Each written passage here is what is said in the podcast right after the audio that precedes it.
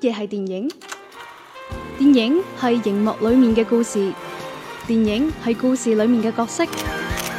電影仲係角色背後嘅人生。幕前資訊，幕後故事。周日映畫室，周日映畫室換個角度講電換個角影。度講電影。係啦，一段幾好聽嘅版頭。好精彩嘅版頭之後，展開咗今日嘅周日影 畫室嚇。係幾好聽，有係啊有幾好聽啊！嗱，我哋播多次嚇。唔好搞啦，即係有人話我哋 old school 啊，到 時。係 OK，今日呃誒繼續翻翻到我哋嘅周日影畫室當中啦。係啦嗯咁啊節目嘅主持陣容依舊嘅有 Lulu 啦，係大家好，我係 Lulu。電話另一端有鄭少君嘅，係大家好，我係鄭 兆君。啊又嚟啦，係佢近排苦練廣東 話，係好跳躍啊！哎係我見到又佢唔近見有咩成效啊？咩近期咩參加一個活動啊嘛，用廣東話主持啊嘛。咁犀利係啊啊係啊，幾好係喎！啊而真係家而家都 OK 嘅。即係我覺得而家啲好啦觀眾真係好冇咩要求啊求量， 即係搞活動嘅時候，你你們真是我見過最不寬容的廣東朋友。咁係啱嘅。我哋用呢種嚴謹嘅態度去係啊，睇電影。啱 㗎啊係啦，咁啊，仲有小弟羅姆嘅。咁啊，今期節目咧，繼續同大家分享啦，近期上映嘅一啲影片話啦題之作啊係啊，首先講講一部卡通片，動畫片，動畫片啊。之前咧就誒 Lulu 係未睇過嘅，之前啊，之前啊嘛係啊係係啊，啊，因因為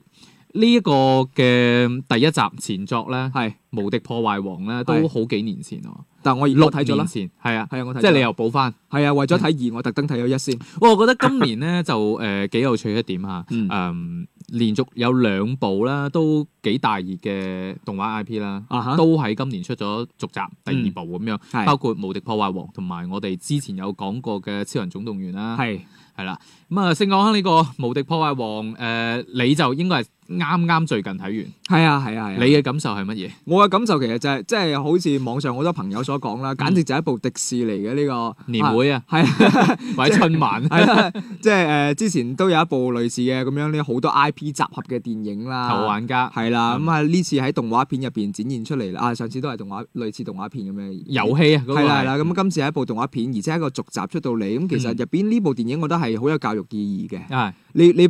首先唔講佢劇情究竟係喺續作上邊嘅水平點樣啦，嗯我覺得從教育意義出發咧，你細路仔睇完好開心，而係且可以對佢哋誒點樣認知一個互聯網嘅存在啊，包括嗯佢對於我哋日常生活嘅影響啊，有一個比較好嘅引導啦。所以我哋話好嘅呃誒動畫電影咧，一定係係小朋友同大人都有咁都睇得開心。係啦係啦，咁尤其我好中意嚇嗰啲官方吐槽最為致命啦，啊嗰十幾個公主啊係集合埋一齊，自己吐槽自己都幾搞笑嘅。係，係誒呃咁樣嘅誒，係其實《無敵破壞王》當時出嚟嘅時候咧，嗯哼我講下第一集嚇，啊，咁啊佢有一個反派嘅一個集合啦。係咁誒、即係我哋話將個主角，誒、突然間係聚焦喺啲原先係反反派身上， bad 啊係 guy 呢個角度咧本身就好新穎。係咁啊，再加上啦，誒，佢係遊戲人物，嗯即係我哋平時玩遊戲嗰陣時，原來佢都有自己嘅諗法，有自己嘅靈魂咁樣。係，啦嗯係啦，咁 所以我哋當時會覺得，哇！呢個腦洞好好得大啊，好得。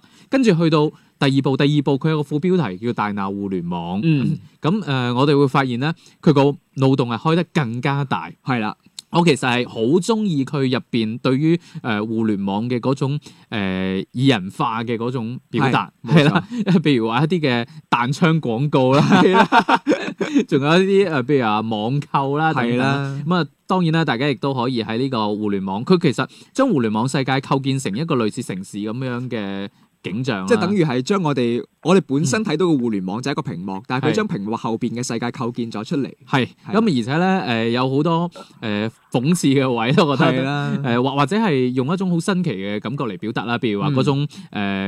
手術軟件嘅嗰種聯想啦。 嗯你啱講咗第一個字，跟住 你啪啦同你吹一大堆咁樣啦。，咁啊，當然仲有啲網絡病毒咧，亦都係用一種誒比較特別嘅方式嚟呈現出嚟。我其實係嗯係誒相當中意佢呢種表達，嗯咁同埋佢亦都係講到咗誒某一啲互聯網當中存在嘅一啲問題啦，係例如話誒網紅啊嗯，可能過氣都會好快啦。係啦，啊呃誒咁然後啊呃流量嚇，啊然後當佢紅嘅時候咧，誒、呃大家對佢嘅支持咧，又好似有少少瘋狂咁啊係啦。啦係啦，咁當然仲有誒誒、呃呃有少少片段有涉及到一啲誒、呃、網絡評論嗰種語言暴力嘅即係一啲位啦。鍵盤盒啦，係啊啊，即係我覺得誒呢、個腦洞上嚟講咧，嗯開得非常之好啊！再加上咧誒，佢、成個畫面入邊咧，就因為一棟棟大廈啊嘛，嗯啊、每棟大廈基本上都係各大嘅互聯網嘅網站。哇！呢個廣告植入，我覺得係完全冇痕跡嘅，啊係即係我好自然啊。係啊，而且最關鍵咧，見到好多我哋自己平時好熟悉嘅 logo 啦，係啦係係啦啦，誒，譬如話微博啊。啊騰訊啊誒誒 QQ 啊，嗰啲咁啦係啦，，咁啊等等啦，嗯即係包括天貓。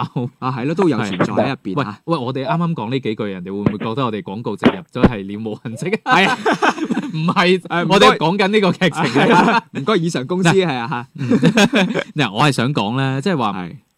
睇完之後，忽然間覺得誒，如果你個 logo 冇喺入邊出現過咧，你都唔好意思話自己係互聯網巨頭啦， 係啦，有呢種感覺啦。嗯係啦，誒，聽聽鄭照君你點睇啊？呢部片啊，刚刚听你们说这么开心，呃，我觉得我也在你们的言语当中又回味了一下，因为嗯我已经二刷结束了。哦，呃，我必须要说，因为一给我留下的印象是特别深刻的。嗯呃，我记得在六年前我去看一的时候，正好是当天连看两部电影，我先看了那个《少年派》，嗯，啊然后紧接着看了《无敌破坏王哇，》。都係好電影喎。嗯呃，对对，我觉得当天真的还让我挺挺开心的，因为呃，《少年派》看完之后呢，因为那个心情一直无法平复嘛，嗯我就在想，还反正看一个动画电影啊，我这个应该也不会有什么这个呃什么特别的惊喜啦，都会中嗯规中矩啊。我没有抱太高的期待，但是我看完《无敌破坏王一》的时候，呃，结尾出字幕嘛，人家在往外走，我就在电影院里头哭，哦，嗯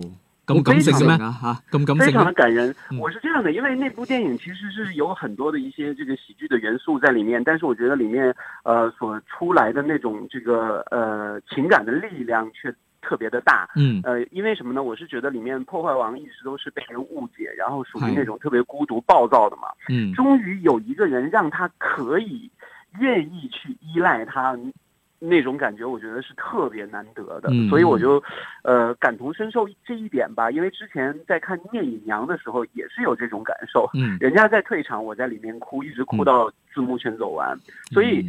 嗯、无敌破坏王一》给我先觉印象是非常好的。嗯所以呢，对于二我也是很期待。呃，我在看完二之后，首先第一种的感觉就是，我觉得，呃，虽然这种催人泪下那种这个力量哈、可能嗯对比一没有真正的打动到我，但是我觉得这个电影同样它所主打的那种友谊的那种情感也是很动人的。嗯呃，只是没有像第一部给我那么多的一些感触而已。嗯另外呢，我是在看片的过程当中呢，我眼睛一直没停下来，通篇都在去观察它的细节。嗯，我是觉得这部电影是值得二刷甚至三刷的啊，前提是你喜欢的条件下，嗯因为它有很多的一些潜藏的一些彩蛋啊，或者是一些呃丰富的元素啊，是非常值得去细抠的。嗯我觉得抠出来这样的一个亮点呢，都可以衍生出很多的一些话题。得所以以我是觉得这部戏从整体来说，对比第一部，它这个呃年龄受众的这个群体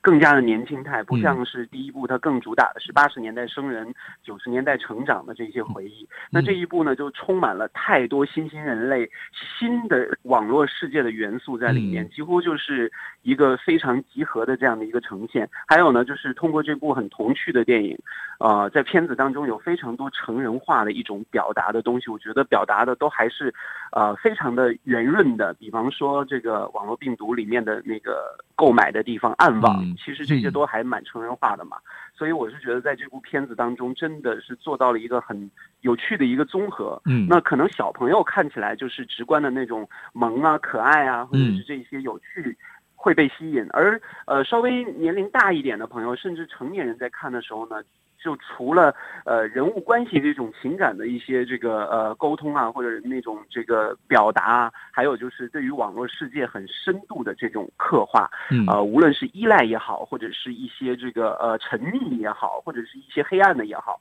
我觉得这部片子还都是有涉猎的，正好是符合了它这个片名“大闹互联网”，从里到外。嗯好嗯啦，，啱啱我哋全部都讚咗一輪啦，係 下面咧我都要講講翻翻啲啊啲踩下係嘛， 其實咧，我最早睇呢部片嘅時候咧，係係係啊有少少擔憂嘅。嗯，誒嗯呢、個擔憂咧，源自於我認為呢一套片應該有好多小朋友喺電影 院， 係啊係一啦，齊睇係嘛？係啦。有時咁候， 啊，當時咧，我我隔離咧有一個大概可能誒、呃小學嘅女仔啦，哦呃女仔可能哦，可有能到三 小故事係啊时。间了，是哦 吧？係喎，你唔講我都唔發覺。三四年級到 啦，係咁就開始喺度食爆谷咁樣，哦就咁啊一一路喺度嘈， 啊，我以為啲女仔會比較文靜少少添。唔係㗎。唉，即係我覺得我寧願佢放聲笑啊，或者點啊啊咁樣，呢呢仲算啊，我覺得食嗯爆谷都 OK 啦。係食完之後咧，咁啊個炮谷嗰個紙杯咧係，哇就咁掟咗落地下，呢個係成個觀影過程當中出現嘅事啊。哦，跟住咧就 誒掟咗落地下之後咧，係誒、就一邊喺度睇，下邊咧就兩隻腳咧就踢嚟蹬蹬踢蹬蹬去，踢嚟踢去啊啊！真係即係中國足球可能以後靠佢啦， 中國女足啊，但係咧就反正呢個係令我有少少唔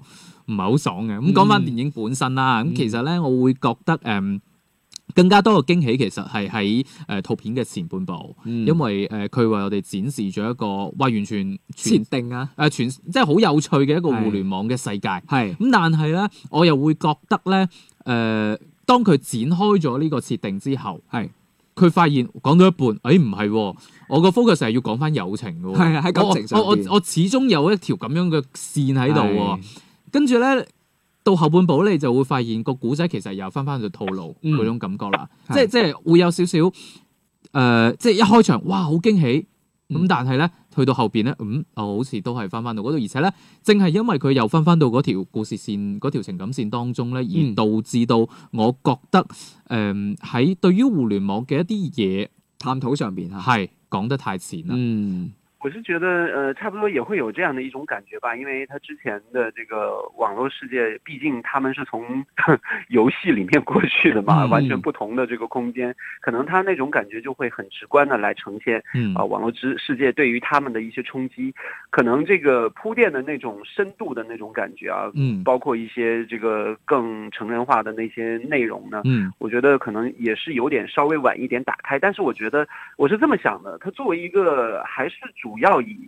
儿童方向的这种表达来说，嗯可能、呃，它这种设置我也是能够认同的。嗯嗯那可能把一些比较深度的留到最后，也不要搞得特别的深重， 嗯，让小朋友可能看着会觉得，哎，呃，有点看不懂。有啲頭暈啊，嗯所以我觉得，对我觉得，我觉得还是 OK 的，这个节奏还是 OK 的，嗯总比神奇动物要 呃经典很 多了。 o 突然 k 之間吐槽咗， 突然間兜過去。喂，誒、呢一套片入邊咧有個都幾多人討論嘅一個小彩蛋個位，就係、誒、即係中間嗰一班公主咧，喺啊係度傾偈嘅時候咧，係啦咪有一個咧就講緊啲蘇格蘭口音啊，一個係 係嗰多個試過嚟㗎， 嗰個皮克斯 過嚟。咁呢個咧誒好多人都話係呢個迪士尼咧就係官方反擊，因為當年咧嗯 呢、個《無敵破壞王一》咧呢個奧斯卡最佳誒動畫又片入輸邊咗俾 勇敢傳說係啦啊 就係嗰位公主係 啦。喂，各我位公子，到呢度咧，我就突然間諗起另外一個話題。係咩話題咧？我哋不如又立個 flag，係嘛？今年嘅明年嘅奧斯卡啊係呢一部係定係《超人總動員二》？誒，哇！你如果係咁樣睇，嗱，好有趣嘅一點係《超人總動員二》好似又係皮皮亞克斯斯噶啊嘛，嘛但係而家雖然兩部都係迪士尼噶啦，啊，咁但係咧會唔 會即係如果我哋係子公司嚟分嘅話係啊啦，，會唔會其實又係變咗重演翻當年嘅兩個兩個對手，兩個工作室嘅對手？都有啲似，但係係啊我我個人嘅傾向上嚟講，我覺得無敵破壞破壞王跑出嚟嘅機會大啲，因為其實誒呃《超人總動員二》啊，如果有嗯興趣嘅朋友想聽翻我哋對於呢部電影詳細嘅評價，都可以翻翻去聽嘅。點聽咧？就係睇呢嗯個 嚇網易雲音樂同係呢個喜馬拉雅 FM 就可以揾到我哋當期嘅節 目㗎啊，啦。毫無痕跡啊啊！ 繼續啊，係啦，即係話我話誒、呃，當時睇呢個《超人總動員二》嘅感覺就係、其實佢嘅續集出到嚟嘅效果唔係話特別好嘅啫。嗯唔係話特別好。咁當然，你再從呢個創新嘅角度，包括今次《無敵破壞王二》對於一個網絡世界構造力上嚟講咧，創造性係會強啲嘅。嗯我係咁睇嘅。鄭少君點睇啊？呃，其实我是觉得，在《超人总动员》也好，还是《无敌破坏王》也好，其实受众的群体都是一样的，嗯家庭观众群体。但是如果要是总体来说的话，我可能更偏向于《无敌破坏王二》，因为我是觉得它不光是做到了娱呃这个合家欢的这种这个电影的这种乐趣所在，嗯而且我是觉得它的深度的这种呈现，呃，算是一个很不错的一个表表现。所以如果要是我的话，我也可能会觉得《无敌破坏王二》会比较有机会胜出。嗯好，诶，咁我企你哋對 面啦。嗱，維持下 balance。唔係，我咧就係一個又係啲死理性派啦係啊，因為我哋講係奧斯卡嘛，係即係我我就覺得我我就先唔去簡單討論呢兩部片邊部好睇啲啊。我哋講下評判標準。係啦，我覺得《超人總動員二》係機率高啲啊，啊？點解咧？嗯，因為呢幾年奧斯卡一直喺政治正確呢條道路上越走越遠噶嘛。啊你睇下嗱，《超人總動員二》，你你細諗下。係佢又分享咗呢個關於少數族裔嘅問題，你哇超人啊嘛，係咪？ 即係有特異功能 啊，或者嗱係少。你跟住咧又分享呢個女性工作嘅呢個問題，嗱哇，婦女嘅問題，婦哇女權利嘅問題。嗱，你細細心咁諗諗，係咪覺得佢好似機會大？好 似係我站位唔夠高啊。咁，所以都立個 flag 啦嚇。係啊，啊，到時大家又可以即係等奧斯卡頒完獎之後再睇翻啦。嗯係啦啊嚇， 好，誒、今日咧原本咧就諗住再同大家講下網絡迷蹤嘅，但係因為時間關係啦，係啊，反正誒、內地呢邊都未有咁快上映。係啦，我哋啊留翻下期節 目，係留翻留翻下呢部期節目電同影大家分係十二享。月十四號會係喺內地呢邊上嘅。嗯，係啦，咁啊，下一期節目我哋除咗講呢部之外咧，誒、嗯，仲會分享一部九十三，係啊啦，嚇唔係數字九十三，係係係一隻狗同埋十三。係 啦 ，OK，誒、我哋會分享埋呢兩部電影嘅。係咁啦，啊，最後嘅時間，我哋嚟睇睇啦，誒嗯嚟緊一個禮拜會上映嘅電影啦。係啦，下個禮拜講緊十二月三號到十二月九號啊。內地方面，首先十二月四號啦，會有部《大煙炮一千八》會上映嘅。係啊，咁啊，十二月七號啦，係又啱先都講到啦，九十三嗯啊，啊，跟住仲會有呢部《海王》即係呢個 DC 啊，啊，呢即部係大作係漫威嘅對面。係 啦， DC 嘅呢個其中一個新嘅英雄啦出係啦嚟啦，係海王啊，就特別值得一提嘅就係咧，導演係温温子子仁，仁係啊使唔使請埋阿澤上嚟做咧？咁嘅意思 就恐怖片嚟嘅，而家 呢部係。因為因為阿澤都講過好有興趣，係啦係啦係啦，咁啊同樣啦，十二月七號嚇會有一部嚇《驚濤巨浪》，嗯。咁啊有《冥王星時刻》呢部哇黃學兵同埋劉丹嘅電影啊，係啊，講少少前瞻性嘅感受先啦，鄭少君。嗯，我是觉得在这个接下来这个片单，其实十二月份的时候有一些电影是非常值得看的。早期的时候，呃，十二月初的时候，我可能个人更加期待的是《冥王星时刻》和《狗十三》这两部电影。那可能大众所关注的点都是在海王上面嘛，嗯这个是毋庸置疑的商业大片。嗯呃，我是觉得，如果要是从文艺片的角度来说，是呃，其实十二月这个七号的时候是《狗十三》和呃《冥王星时刻》是同时上映的嘛，嗯只是《冥王星时刻》走的是另外的一种众筹点映的方式。嗯呃，不会像《狗十三》是全面的影院都会有排片的这样的一个机会。嗯呃，我可能还是会更关注这个文艺片，因为这两部文艺片，有一部我已经看过了，好多年了，嗯非常的喜欢；另一部我也过分啊非常期待。 没办法，谁让你五年前不去看？ 五年前仲讀緊書啊，係啊，我未高考啊嗰 陣時，點知你咧已經喺影壇德高望重啦。哎呀，天哪，这話說的。 啊，繼續啦，再嚟睇睇其他電影方面啦，十二月七號仲有《進擊的男孩》《愛不啊唔可係巨人啊談》， 係啦，呢兩部電影會上映嘅。咁啊，內地方面掃完啦，再嚟掃掃香港方面，十二月六號會有部《黑寡婦》會上映啊嘅唔，係嗰部黑寡婦啊，嗰部呢個黑夫啊，黑嗰部係 唉，跟住仲有十二月六號會有部《窗簾》嚇，跟住仲要仲會有《生命中的美好意外》啊同。埋動畫片《夏目友人帳》嘅劇場版，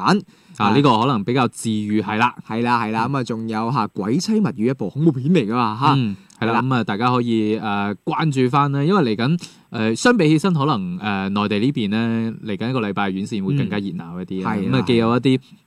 即係誒大家期待已久嘅商一業啲。大片係啦，商業大片啦，亦都會有一啲文藝佳作啦，係即係哪怕我哋誒而家未上映，咁嗯但係咧，其實誒、呃有啲前期嘅放映之後咧，前期後口碑都積累都好好，係啦，嚇，係亦都唔錯，包括《冥王星時刻》嗯啦，之前誒亦都見到有啲頒獎禮，亦都會俾咗佢一啲肯定啦。咁我係我相信個質量唔會差到去邊嘅。嗯咁啊，OK，咁就嚟緊下個禮拜啦，我嗯哋再同大家分享翻誒呢啲最新嘅影片啦。今日嗯同大家傾到呢度，下期再見，拜拜。係。拜拜。周日影画室，換個角度講電影。